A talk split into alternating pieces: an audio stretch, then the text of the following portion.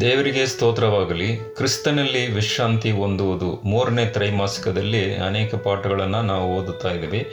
ಪಾಠ ಏಳು, ವಿಶ್ರಾಂತಿ ಸಂಬಂಧಗಳು ಮತ್ತು ಸ್ವಸ್ಥತೆ. ಈ ವಿಷಯದಲ್ಲಿ ಮಂಗಳವಾರ ಪಾಠವನ್ನು ನಾವು ಈ ದಿವಸದಲ್ಲಿ ಧ್ಯಾನ ಮಾಡಕ್ಕೆ ಹೋಗ್ತಾ ಇದ್ದೀವಿ.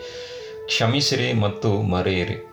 ಆದರೆ ಪ್ರಿಯರೇ, ಎಂಥ ಒಂದು ವಾಕ್ಯ ಕ್ಷಮಾಪಣೆ ಕೊಡೋದು ಮಾತ್ರ ಮುಖ್ಯವಲ್ಲ. ಆ ಕ್ಷಮಾಪಣೆ ಕೊಟ್ಟ ಆದಮೇಲೆ ನಮ್ಮ ಒಂದು ಜೀವಿತದಲ್ಲಿ, ನಮ್ಮ ಸಾಕ್ಷಿಗಳಲ್ಲಿ ಇನ್ನೂ ಕೆಲವು ಕೋಪ, ಸಂಕಟ, ದ್ವೇಷ ನಮ್ಮ ಹೃದಯದಲ್ಲಿ ಇರುವುದನ್ನು ಸಹ ನೋಡಬಹುದು ಪ್ರಿಯರೇ. ಕ್ಷಮಾಪಣೆ ಎಂಬ ಒಂದು ವಾಕ್ಯ ಹೊರಾಂಗಣ ಅಲ್ಲ ಒಳಗೆ ಹೃದಯದ ಇಂದ ಬರುವ ಒಂದು ಕ್ಷಮಾಪಣೆ ಆಗಿರ್ಬೋದು ಪ್ರಿಯರೇ. ಒಂದು ವಿಶೇಷವಾಗಿ ಈ ಮಾಂಸದಲ್ಲಿ, ಈ ಪಾಪದಲ್ಲಿರುವ, ತುಂಬಿಕೊಂಡಿರುವ ಈ ಒಂದು ಪ್ರಪಂಚದಲ್ಲಿ ಕ್ಷಮಾಪಣೆ ಎಂಬ ವಿಷಯದಲ್ಲಿ ಅನೇಕ ಒಂದು ವಿಚಾರಗಳನ್ನು ಸತ್ಯವೇದ ಹೇಳ್ತಾ ಇದೆ. ಈ ಇದಕ್ಕೆ ಒಳ್ಳೆ ಉದಾಹರಣೆ ಅಂತ ಹೇಳಿದ್ರೆ, ಯೋಸೆಫನ ಒಂದು ಮುಮ್ಮ, ಮುಂದೆ ಸೋಮವಾರ ಪಾಠದಲ್ಲಿ ಈಗಾಗಲೇ ನಾವು ಓದಿದ್ವಿ, ಎಂಥ ಒಂದು ಕಷ್ಟ ಸಂಕಟಗಳ ತಂದೆ ಮನೆಯನ್ನು ಬಿಟ್ಟು ಸೆರೆ ಮನೆಯಲ್ಲಿ ಇದ್ದು ಭಾಷೆ ಕುಲ ಹೊಸ ಒಂದು ಚರಿತ್ರೆ. ಈ ಒಂದು ಐಗುದ್ದ ದೇಶದಲ್ಲಿ ಕಷ್ಟಪಟ್ಟು, ಅಂಥ ಒಂದು ಕಷ್ಟಪಟ್ಟು ಅದನ್ನ ಹದಿಮೂರು ವರ್ಷಗಳ ನಂತರ ಅವರ ಮನೆಯರನ್ನು ಅವರ ಅಣ್ಣಂದಿರನ್ನ ಕ್ಷಮಾಪಣೆ ಕೊಡೋದು ಮೂಲಕ ಆ ವ್ಯಕ್ತಿ ಯಾವ ರೀತಿಯಲ್ಲಿ ದೇವರ ಮಗನಾಗಿದ್ದ ಎಂಬ ಒಂದು ಅನೇಕ ಉದಾಹರಣೆಗಳನ್ನು ನಾವು ಯೋಸೆಫನ ಪಾಠದಲ್ಲಿ ಕಲಿಯಬಹುದು ಪ್ರಿಯರೇ. ಅದರಿಂದ ಕ್ಷಮಾಪಣೆ ಎಂಬುದನ್ನು ಹೇಗೆ ವ್ಯಾಖ್ಯಾನ ಮಾಡ್ಬೋದು ಅಂತ ಹೇಳಿದ್ರೆ ನಮಗೆ ತಪ್ಪು ಮಾಡಿದ ವ್ಯಕ್ತಿ ಅಥವಾ ಅನ್ಯಾಯ ಬೆಸವಾಗಿದ್ದಿರುವ ಮೇಲೆ ನಾವು ಅಸಾಧಮಾನವನ್ನು ಖಂಡಿಸುವ ಮತ್ತು ಪ್ರತಿಕಾರ ತೋ, ತೀರಿಸಿಕೊಳ್ಳುವ ನಮ್ಮ ಹಕ್ಕನ್ನು ಬಿಟ್ಟುಕೊಡುವ ಸಿದ್ಧರ ಮನಸ್ಸು ಎಂಬ ಹೇಳ್ಬೋದು.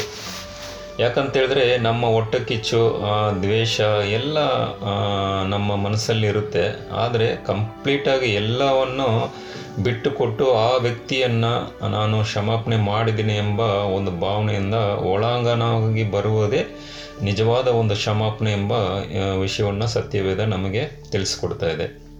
ಅದರಿಂದ ಹಾಗೆ ಮಾಡುವ ಹೋದರೆ ನಮ್ಮ ಒಂದು ಸಿಟ್ಟು, ಸಿಡುಕು, ಅಸಮಾಧಾನ ಮತ್ತು ದ್ವೇಷವು ನಮಗೆ ಅನ್ಯಾಯ ಮಾಡುವುದಕ್ಕಿಂತ ಹೆಚ್ಚು ಕೆಡುಕು ಮಾಡುತ್ತದೆ. ನಾವು ನಮಗೆ ವಿರುದ್ಧವಾಗಿ ಮಾಡುವ ಒಂದು ವ್ಯಕ್ತಿಗಳಿಗೆ ನಾವು ಕ್ಷಮಾಪಣೆ ಕೊಡದೇ ಒಂದು ವಿಷಯದಲ್ಲಿ ನಮಗೆ ತಾನೇ ಒಂದು ಕಷ್ಟ, ಸಂಕಟ, ನೋವು, ಯಾವುದೇ ಒಂದು ನೋವುಗಳು ಮನಸ್ಸಲ್ಲಿ, ನಮ್ಮ ಒಂದು ಹೃದಯಗಳಲ್ಲಿ ಸದಾಕಾಲ ಇರುವುದನ್ನು ಸಹ ನೋಡಬಹುದು ಪ್ರಿಯರೇ. ಆದರೆ ಕ್ಷಮಾಪಣೆ ಕೊಟ್ಟು ನಾವು ಬರುವಾಗ ವಿಶೇಷವಾಗಿ ನಮ್ಮಲ್ಲಿ ಒಂದು ಶಾಂತಿ, ಸಮಾನ, ಪ್ರೀತಿ ಇರುವುದನ್ನು ಸಹ ನಾವು ಯೋಸೆಫನ ವಿಷಯದಲ್ಲಿ ನಾವು ನೋಡಬಹುದು. ಯಾಕೆ ನಾವು ಮತ್ತೊಬ್ಬರನ್ನ ಕ್ಷಮ ಕ್ಷಮಾಪಣೆ ಕೊಡಬೇಕು? ಆದರೆ ನಮಗೆ ವಿರುದ್ಧವಾಗಿ ಒಬ್ಬ ಒಂದು ವ್ಯಕ್ತಿಗಳು ಅನೇಕ ಒಂದು ತಪ್ಪು ಕಷ್ಟಗಳನ್ನು ಕೊಡುವ ಒಂದು ಸ್ಥಿತಿಯಲ್ಲಿ ಕೂಡ ಅವರನ್ನು ನಾವು ಕ್ಷಮಿಸುವುದು ಯಾಕೆ? ಮುಖ್ಯ ಪಾತ್ರವಾಗಿದೆ ಎಂಬ ಒಂದು ವಿಷಯವನ್ನು ಇಲ್ಲಿ ಧ್ಯಾನ ಮಾಡೋಣ. ಈ ಒಂದು ವಿಚಾರ ಯಾಕೆ ನಾವು ಮತ್ತೊಬ್ಬರನ್ನು ಕ್ಷಮಿಸುವುದು? ಯಾಕಂತ ಹೇಳಿದ್ರೆ ಅದರಲ್ಲಿ ಹದಿನೆಂಟು, ಇಪ್ಪತ್ತೊಂದರಿಂದ ಮೂವತ್ತು, ಐದನೇ ವಚನವರೆಗೂ ನಾವು ಓದಿದ್ರೆ ಅನೇಕ ವಿಷಯಗಳನ್ನು ನಾವು ನೋಡಬಹುದು ಪ್ರಿಯರಿ. ಸಂದೇಹವಿಲ್ಲ ಯಾಕರನ್ನು? ಇತರರನ್ನು ಶ್ರಮಿಸುವುದರಲ್ಲಿ ನಾವು ಕಲಿಯದ ಒಂದು ಪಾಠ ಏನಂತ ಹೇಳಿದ್ರೆ ನಾವು ಸಹ ಕ್ರಿಸ್ತನಲ್ಲಿ ಶ್ರಮಿಸಲ್ಪಟ್ಟಿದ್ದೇವೆ ಎಂಬುದನ್ನು ನಾವು ಮರೆಯಬೇಡದು ಅಂತ ಒಂದು ದಾಖಲೆ ಆಗಿದೆ ಪ್ರಿಯರೇ. ನಾವು ಒಂದು ಯಾವನಲ್ಲ ಸಹ ಕೆಲವು ವಚನಗಳಿದೆ, ಎಲ್ಲರೂ ಪಾಪ ಮಾಡಿ ದೇವರ ಮಹಿಮೆಯನ್ನು ಹೊಂದದೆ ಹೋಗಿದ್ದಾರೆ ಎಂಬ ಒಂದು ವಾಕ್ಯವನ್ನು ಸಹ ನೋಡಬಹುದು. ಎಲ್ಲರೂ ಪಾಪವು ಮಾಡಿದ್ದಾರೆ, ಎಲ್ಲರೂ ಮಹಿಮೆಯನ್ನು ಹೊಂದದೆ ಹೋಗಿದ್ದಾರೆ. ಈ ಒಂದು ಸ್ಥಿತಿಯಲ್ಲಿ ದೇವರು ತಾನೇ ನಮ್ಮ ಪಾಪವನ್ನು ಕ್ಷಮಾಪಣೆ ಕೊಟ್ಟು ನಮಗೆ ಒಂದು ನಿತ್ಯ ಜೀವವನ್ನು ಕೊಡುವ ಒಂದು ದಾರಿಯನ್ನು ಮಾಡಿ, ಒಂದು ಸ್ಥಾಯುವ ಸ್ಥಿತಿಯಲ್ಲಿ ನಮಗೆ ಒಂದು ಎರಡನೇ ಜೀವವನ್ನು ಕೊಡುವುದರ ಮೂಲಕ, ಯೇಸು ಕ್ರಿಸ್ತ ಮೂಲಕ ಅವರ ಒಂದು ದೇವರ ಒಂದು ಕ್ಷಮಾಪಣೆ ಎಷ್ಟು ಒಂದು ಶ್ರೇಷ್ಠವಾದದ್ದು ಎಂಬ ನಾವು ಪ್ರಥಮವಾಗಿ ಅರ್ಥ ಮಾಡಿಕೊಂಡರೆ ಖಂಡಿತವಾಗಿ ನಾವು ಬೇರೆಯವರನ್ನು ಖಂಡಿತವಾಗಿ ಕ್ಷಮಾಪಣೆ ಕೊಡಬಹುದು ಪ್ರಿಯರಿ. ಯಾಕಂದರೆ ಯಾರೂ ಒಂದು ಪರಿಶುದ್ಧರು ಅಲ್ಲ ಈ ಪ್ರಪಂಚದಲ್ಲಿ, ಎಲ್ಲರೂ ಪಾಪ ಮಾಡಿದ್ದಾರೆ ಎಂಬ ಒಂದು ನಾವು ಖಂಡಿತವಾಗಿ ಈ ವಾಕ್ಯದಲ್ಲಿ ತಿಳಿಯಬಹುದು ಪ್ರಿಯರೇ. ನಾವು ಬೇರೆಯವರನ್ನು ಯಾಕೆ ಕ್ಷಮಾಪಣೆ ಕೊಡಬೇಕು ಎಂಬ ಅಂತೇಳಿದ್ರೆ ನಾವು ಅದಕ್ಕೆ ಅರ್ಹ ಅಲ್ಲ ದೇವರ ಕೃಪೆ ನಮಗಿರುವುದರಿಂದ ಮತ್ತು ಇದು ಸಾಧ್ಯ. ಯಾಕಂತೇಳಿದ್ರೆ ನಾವು ಇತರನ್ನು ಕ್ಷಮಿಸಿದ್ದೇವೆ ಮತ್ತು ಮರೆಯುತ್ತೇವೆ. ನಾವು ಕ್ಷಮಿಸುವುದು ಅವರ ಕ್ಷಮೆಗೆ ಅರ್ಹರು ಎಂಬ ಆದರೆ ದೇವರು ನಾವು ಹೊಂದಿಕೊಂಡಿರುವುದು ಇದನ್ನೇ ಹೀಗಾಗಿ ಶ್ರಮಿಸುವುದು ನಮಗೆ ಅವಶ್ಯಕತವಾಗಿದೆ. ನಾವು ದೇವರು ಎಂಥ ಒಂದು ಕಾರ್ಯಗಳು ನಮಗೋಸ್ಕರ ಮಾಡಿದ್ದಾರೆ ಅವರು ನಮಗೋಸ್ಕರ ಯಾವ ತ್ಯಾಗವನ್ನು ಮಾಡಿದ್ದಾರೆ ಅವರ ಕಿ, ಕೃಪೆ ಮತ್ತು ಪ್ರೀತಿ ಎಂಥ ಒಂದು ಶ್ರೇಷ್ಠವಾದದ್ದು, ಈ ಒಂದು ದೇವರ ಯೋಜನೆಗಳು ನಮಗಾಗಿ ವೈಯಕ್ತಿಕವಾಗಿ ನಾವು ಏನು ಕೆಲಸಗಳನ್ನು ಮಾಡಿದರೆ ಆ ಸ್ಥಿತಿಯಲ್ಲಿ ನನ್ನನ್ನೇ ನೀತಿವಂತನಾಗಿ ಮಾಡಿದಾರಲ್ವಾ ಎಂಬ ಒಂದು ಭಾವನೆಯನ್ನು ಯಾವಾಗ ನಾವು ಧ್ಯಾನ ಮಾಡುತ್ತಾ ಇರ್ತೀವೋ ಆ ಒಂದು ಸ್ಥಿತಿಯಲ್ಲಿ ತಾನೇ ನಾವು ಬೇರೆಯವ್ರನ್ನ ಕ್ಷಮಾಪಣೆ ಕೊಡುವುದು ಸುಲಭವಾದ ಕಾರ್ಯವಾಗಿದೆ. ಈ ಒಂದು ದೇವರ ಕಾರ್ಯಗಳನ್ನು, ತ್ಯಾಗಗಳನ್ನು ನಮಗೆ ದೇವರು ಮಾಡಿದ ಒಂದು ಅದ್ಭುತ ಕಾರ್ಯಗಳನ್ನು ನಿತ್ಯ ಜೀವಕ್ಕೆ ಮಾಡಿದ ಕಾರ್ಯಗಳನ್ನು ನಾವು ಧ್ಯಾನ ಮಾಡಿದ ವರ್ಷದಲ್ಲಿ ನಾವು ಬೇರೆಯವ್ರನ್ನ ಕ್ಷಮಾಪಣೆ ಕೊಡೋದು ಅಷ್ಟು ಸುಲಭ ಅಲ್ಲ ಪ್ರಿಯರೇ.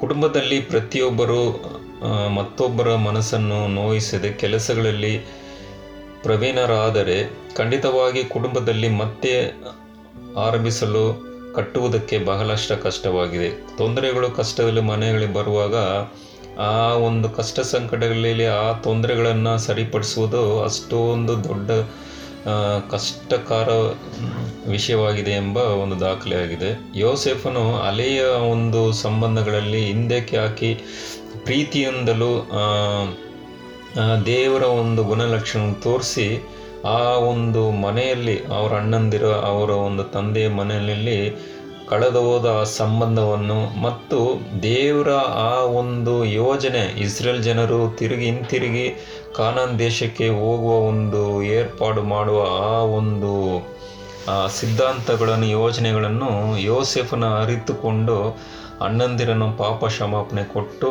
ಆ ಒಂದು ದೇವರ ಯೋಜನೆಯಲ್ಲಿ ಯೋಸೆಫನು ಸಹ ಕೈಕೊಟ್ಟು ಒಂದು ಒಳ್ಳೆಯ ಒಂದು ಸಹಾಯಕನಾಗಿ ಆ ಪ್ರೀತಿ ಮತ್ತು ಅವರ ಅಣ್ಣಂದಿರ ದ್ವೇಷ, ಹೊಟ್ಟೆ ಕಿಚ್ಚು ಎಲ್ಲನ್ನು ಬಿಟ್ಟು ತಿರುಗಿ ಯೇಸು ಕ್ರಿಸ್ತನ ಒಂದು ತ್ಯಾಗದ ಬಲಿಯಾಗಿ ಏಸ್ ಯೋಸೆಫನು ಸಹ ಅವರು ಮನೆಯರನ್ನು ಅವ್ರ ಅಣ್ಣಂದಿರ ಸಹ ತೋರಿಸುವುದನ್ನು ಸಹ ನೋಡ್ಬೋದು ಪ್ರಿಯರೇ.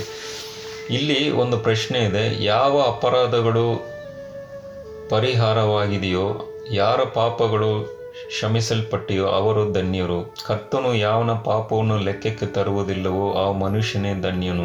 ಎಂಥ ಒಂದು ಶ್ರೇಷ್ಠವಾದ ಒಂದು ಪೌಲನು ಬರೆದ ರೋಮಪುರದ ಬರೆದ ಒಂದು ಪತ್ರಿಕೆಯಲ್ಲಿ ನಾಲ್ಕು ಏಳು ಎಂಟರಲ್ಲಿ ಹೇಳಿದೆ ಪ್ರಿಯರೇ.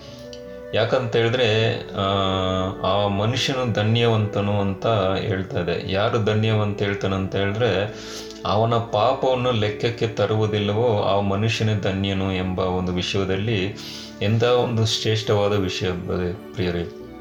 ನಮಗೆ ಏಸು ಕ್ರಿಸ್ತನಲ್ಲಿ ಏನು ಕೊಡಲ್ಪಟ್ಟಿದೆ ಮತ್ತು ಹೇಗೆ ಈ ಅದ್ಭುತವಾದ ವಾಗ್ದಾನವನ್ನು ನಮ್ಮ ಮೇಲೆ ಪ್ರಭಾವ ಹೊಂದಿದೆ, ನಮ್ಮ ಮನಸ್ಸು ನೋಯಿಸಿದರೆ ಜೊತೆ ನಾವು ಹೇಗೆ ನಡೆದುಕೊಳ್ಳುತ್ತೇವೆ ಎಂಬುದ ಬಗ್ಗೆ ಪೌನು ಪೌಲನು ಹೇಳುವುದನ್ನು ಸಹ ಇಲ್ಲಿ ಒಂದು ಪ್ರಶ್ನೆಯನ್ನು ನಾವು ಚರ್ಚೆ ಮಾಡಿ, ಮಾಡೋಣ ಬ್ರದರ್.